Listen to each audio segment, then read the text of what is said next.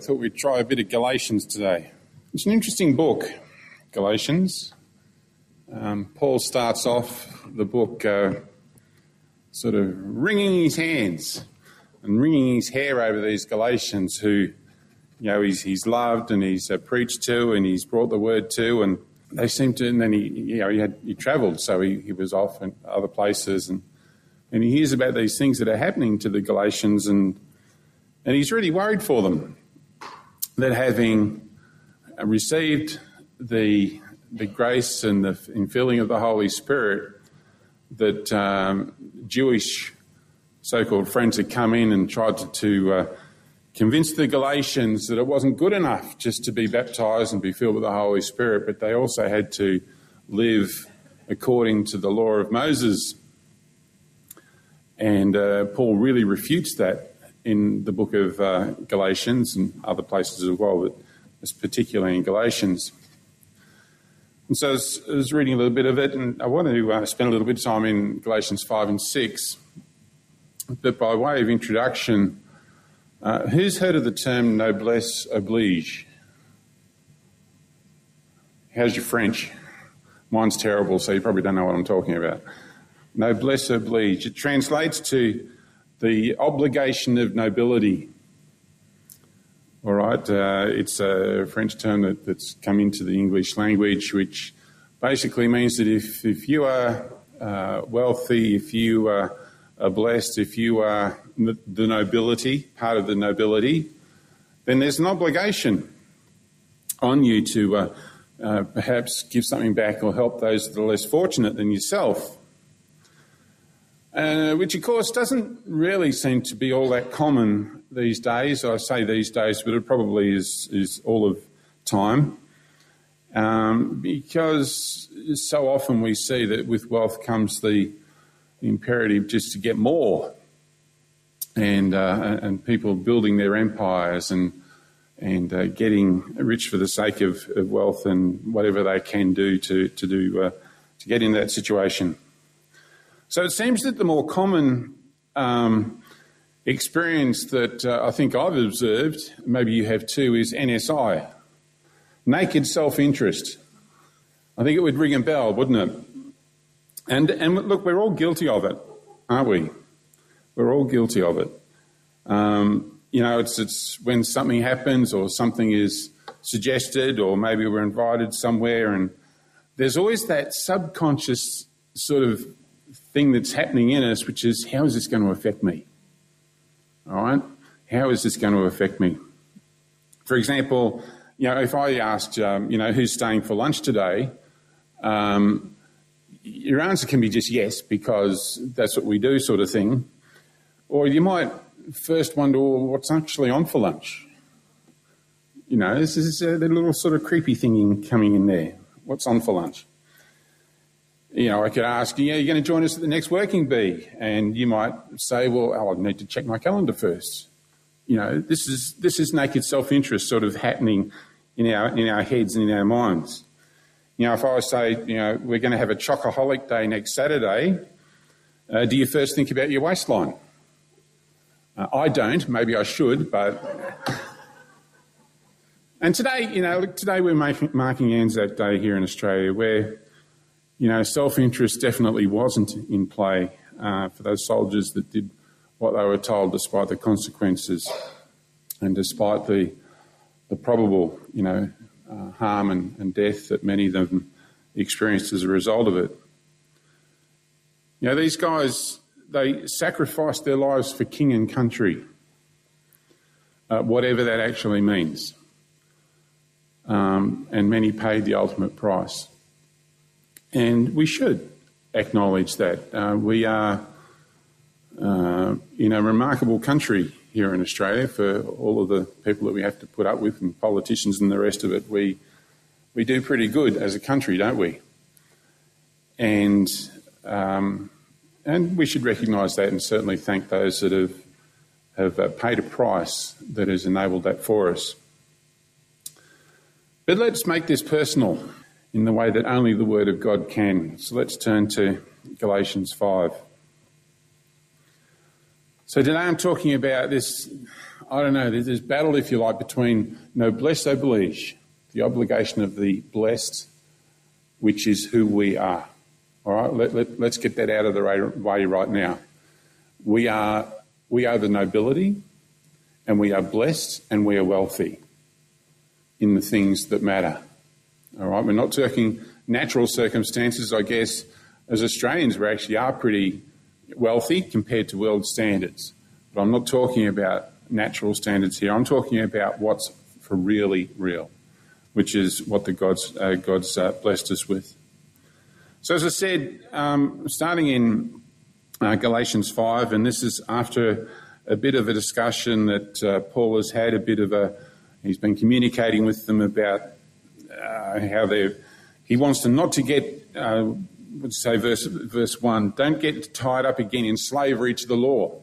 You've been brought into a place, a relationship with God, which is based on grace, which is based on you're a sinner, but your sin has been paid for. We're all sinners. We were all sinners. But what we, um, what we uh, should um, experience the result of that sin is something that we don't have to experience anymore. So he's had some quite stern words uh, with the Galatians. And then, with that whole background of, of uh, the issues of circumcision and living under the law and so on, I want to jump down to verses uh, from verse 13. I'm reading mostly out of the NLT. Um, and he says in verse 13 of Galatians 5 For you have been called to live in freedom. Um, King James is liberty. You've been called to live, live in liberty. But it's not a freedom, it's not a liberty to satisfy your sinful nature, but it's a freedom to serve one another in love. Chris was making some comments about love before. I think that uh, some of that might come through today. And this then is that, that war, isn't it, between NSI, naked self interest, and noblesse oblige. He says in verse 14, For the whole law can be summed up in this one command love your neighbour as yourself. The whole law. Well, there, there's 10 commandments, there's a whole bunch more rules, there's 693 or something or other precepts or principles. Is that the right number? It's, a number like that. These were the laws. This was this. This were the things that you had to do to be right with God. You had to, you know, rest on the Sabbath. You couldn't do any work on the Sabbath. Things like that. But it was it came down to all sorts of things, and, and a lot of those laws, I think they've expanded them um, now because um, you know a devout Jew uh, will not get in a lift because it needs to press the button. He won't do that on the Sabbath. It, it's um, it's that's the kind of bondage um, that the law brought to, to men and women. Of course, it's not a bondage that God was putting upon people. Men have managed to take the laws that God, you know, the beautiful laws that God gave us and God gave uh, Moses way back. And they've turned them into these bonds, these, these, these chains. And, and Jesus was pretty critical, wasn't he, of the Pharisees and the Sadducees, of the teachers of his day, at the, at the, at the, uh, the change that, he, that they imposed upon people, which was not God's intention at all. Anyway, the whole law can be summed up in this one command love your neighbour as yourself. It's an interesting point here. Yeah, God knows that our primary interest is always going to be ourselves. That's kind of a given. It sort of comes with human nature. It comes with being the people that we are. And so that we do wonder about how things are going to affect us when something happens. But rather than telling us to love ourselves a little bit less, he doesn't say that. He's saying that's okay, but he is saying love others the same. So don't increase, decrease how much you know you love and care for yourself, but make sure that you bring your love and care for your neighbour up to the same level. It's a different thing, isn't it? It's a different standard. So when you know when we uh, think of something as to whether it's uh, benefiting ourselves, we also need to be thinking: Is this going to benefit my neighbour? And do I need to say anything about who our neighbour is? It's not the person living, well, it is the person living next door, but it's anyone that we uh, have any sort of relationship with. So God is saying here, love your neighbour as yourself. Give your neighbour, give your friend, give your colleague, give your family the same weighting in terms of consideration as that you give to yourself. And of course, that's next to impossible for our human natures to do so. But we've got, with God, we've got His Spirit within us that allows us to compensate for that human nature. In fact, it makes us able to live a spiritual life and with a spiritual nature, which is what Paul is really talking about in these scriptures. So he goes on in verse 15 and with a little bit of a warning, a nod to the ever present existence of our human nature. But if instead of showing love amongst yourselves, you are always biting and devouring one another, watch out. Beware of destroying one another. He wasn't saying that they were doing that in this case, but he said if uh, you're not doing this, if you're not showing love, but instead biting and devouring another, then be very careful. Because we know that at the end of the day, you know, we're going to destroy ourselves rather than the other person if we've, you know, got roots of bitterness and, and unforgiveness.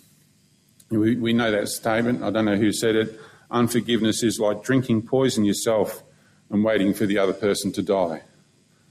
Some phrases just really capture the essence of the matter, don't they?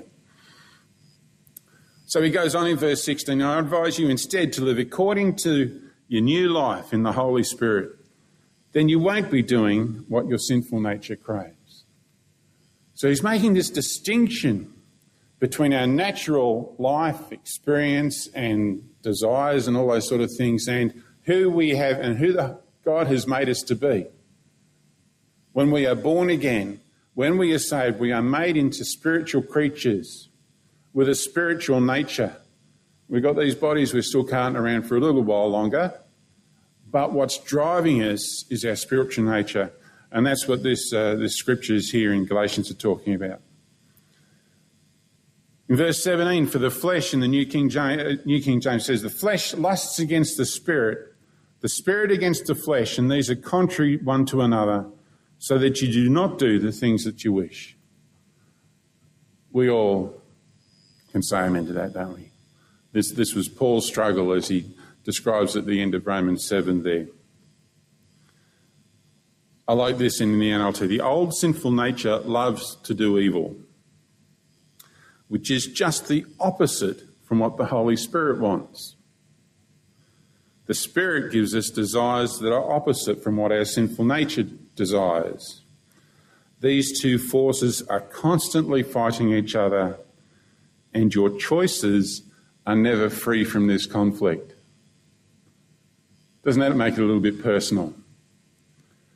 And there's a bit of a, a reality check or an understanding here that Paul is really describing and that we can all say amen to. These two forces are constantly fighting each other, and our choices are never free from this conflict. But when you're directed by the Holy Spirit, you're no longer subject to the law.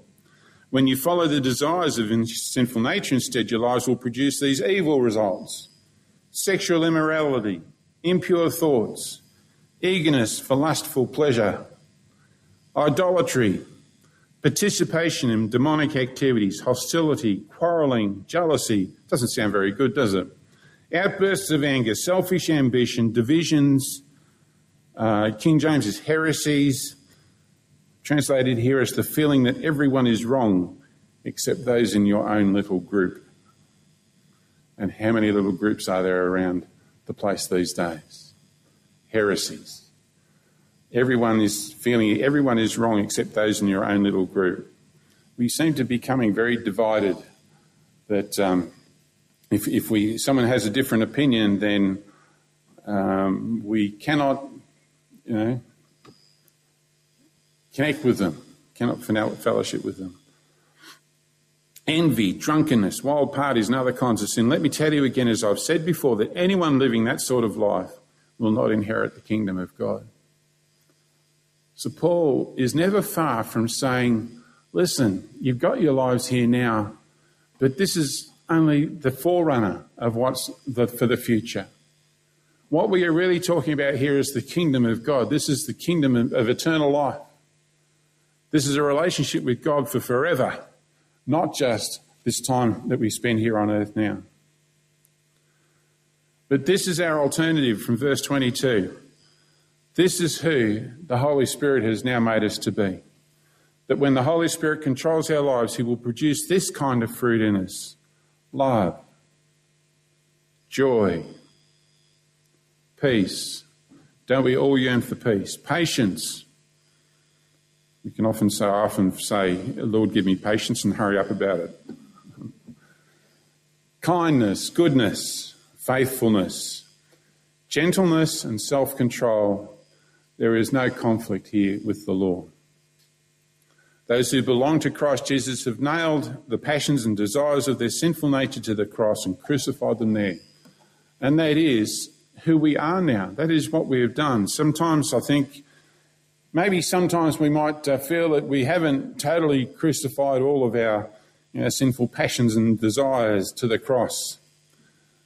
But in fact, that is who God has made us to be through the blood of Jesus Christ and through the power of the Holy Spirit.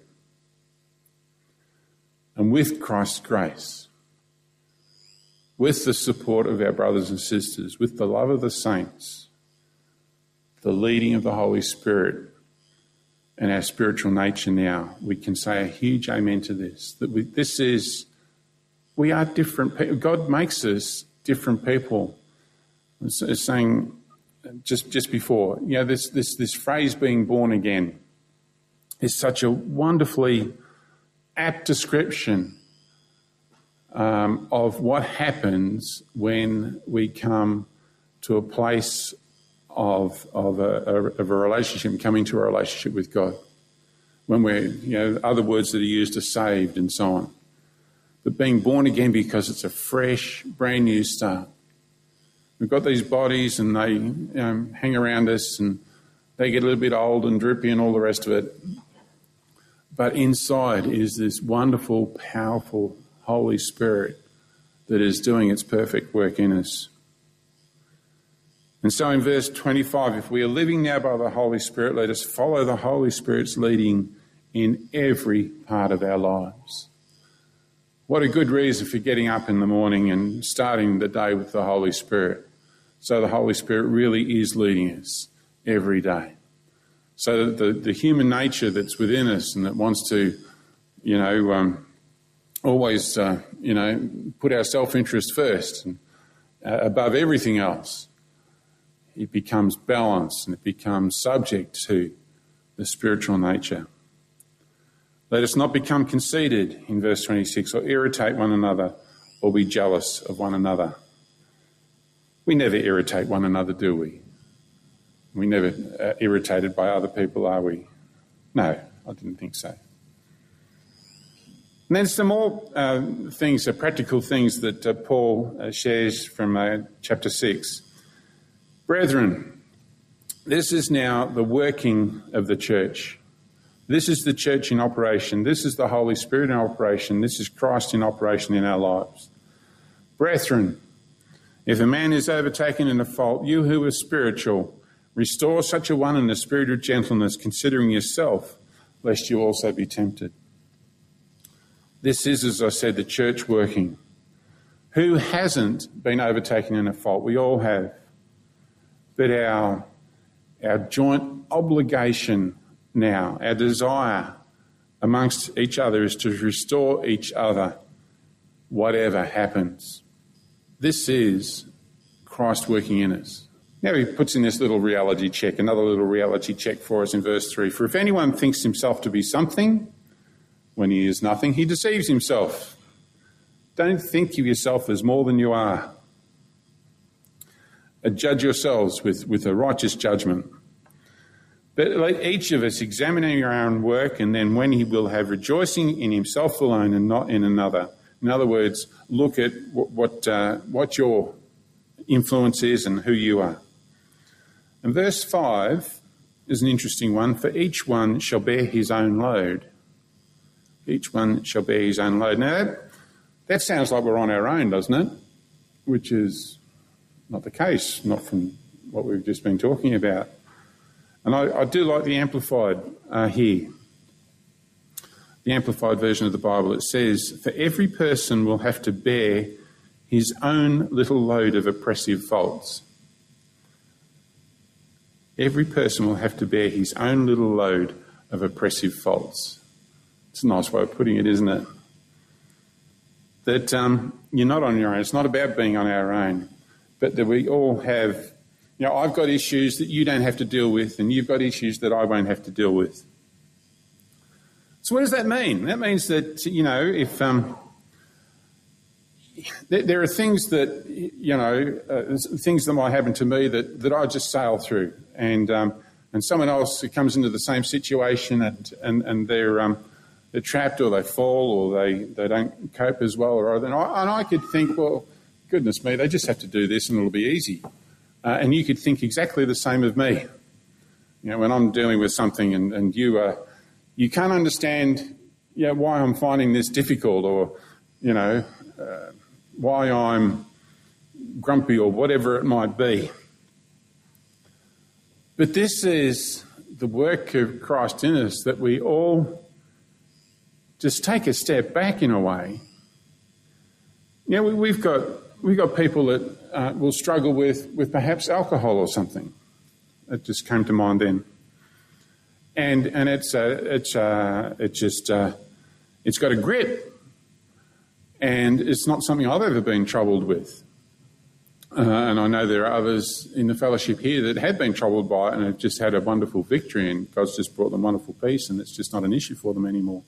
So we could look at someone in that situation or someone in another, some whatever it is, and they're, and they're trapped by this, and we can we can we can almost point the finger sometimes. And why have you got such a problem? You know, you've just got to um, you know have faith in God, and we can trot out all these little trite little little sayings or whatever. But that's not who we're called to be. That's not going to be helpful. Instead, what we do is we come up and we walk with that brother and we just support them, we share scripture, we pray. Sometimes we just are there to comfort. That's all we need to do. We don't even need to say things. I'm told that men say things too often to their wives, that sometimes the wives just need to be heard. This is a lesson I think I'm still learning. sometimes, you know, we can, we can try and solve an answer, uh, try and solve a problem. Sometimes that's not what's required. Sometimes what's required is just to be there, to be a friend, and to love our brother and sister. So that's what Paul is saying. Be kind and generous and forgiving. Understand everyone, even to those that we look at and we think, well, they're being an idiot. You know, this is all their fault. You know, they're, they're, they've got themselves into this problem. They can get themselves out. But by loving each other in the way that I've described, that's where, when we're demonstrating the true love and compassion that Jesus Christ has for us. You know, Christ is, that, that's who Christ is. He he knew no sin. Christ knew no sin. And yet he, he loved us before we even knew about him. We loved us when our, our sinful, our human natures were him to the cross. And, you know, he was obliged, maybe this is one way of putting it, he was obliged to go to the cross. His father asked him to do this for us. That, um, so that, you know, the, the sin that we have, the, unforgiveness that we have, the all of those works of the flesh that we read out before, all of these things that we might sort of dabble in every now and again or want to dabble in any, every now and again. These things are nailed to the cross by this perfect Son of God. Now, I don't understand how it works. I don't know. I don't understand that it should work that way, but that's the way it does work. And God has brought us into this wonderful place now where we can identify with the perfect Lamb of God, the perfect Son of God. And Jesus Christ doesn't look at us as sinners. He doesn't look at us in our filth. He doesn't look at us in our anger and our self justification and our naked self interest. He looks at us as the people that we, He has been able to make us to be through the power of the Holy Spirit. And as we, as we have repented and decided that we wanted to do things God's way, He said, Well, that's, that's all I need. We would do that for our kids, wouldn't we? We will love our kids, whatever situation they put themselves into. We will continue to love them and care for them. And Christ so much more. He loves, He saves, He keeps. All of these things. Good words for a chorus, which happens to be number 366. Haven't sung it for a little while. Let him in verse 6 who is taught the word share in all good things with him who teaches. Don't be deceived in verse 7. God isn't mocked, for whatever a man sows, that will he also reap. This is an absolute law and a, a rule. For he who sows to his flesh will of the flesh reap corruption, but he who sows to the Spirit will of the Spirit reap everlasting life. This is who we've been made to be, isn't it? So we don't sow to our human nature, we just sow to our spiritual nature. And here now is our obligation, now that we've been made rich in, in, God, in the things that matter. Verse 9, and let us not grow weary while doing good, for in due season we shall reap if we don't lose heart. Therefore, as we have opportunity, let us do good to all, and especially to those who are of the household of faith. We are obliged by who we've been brought to be, been made to be. We're now obliged to be as Christ was.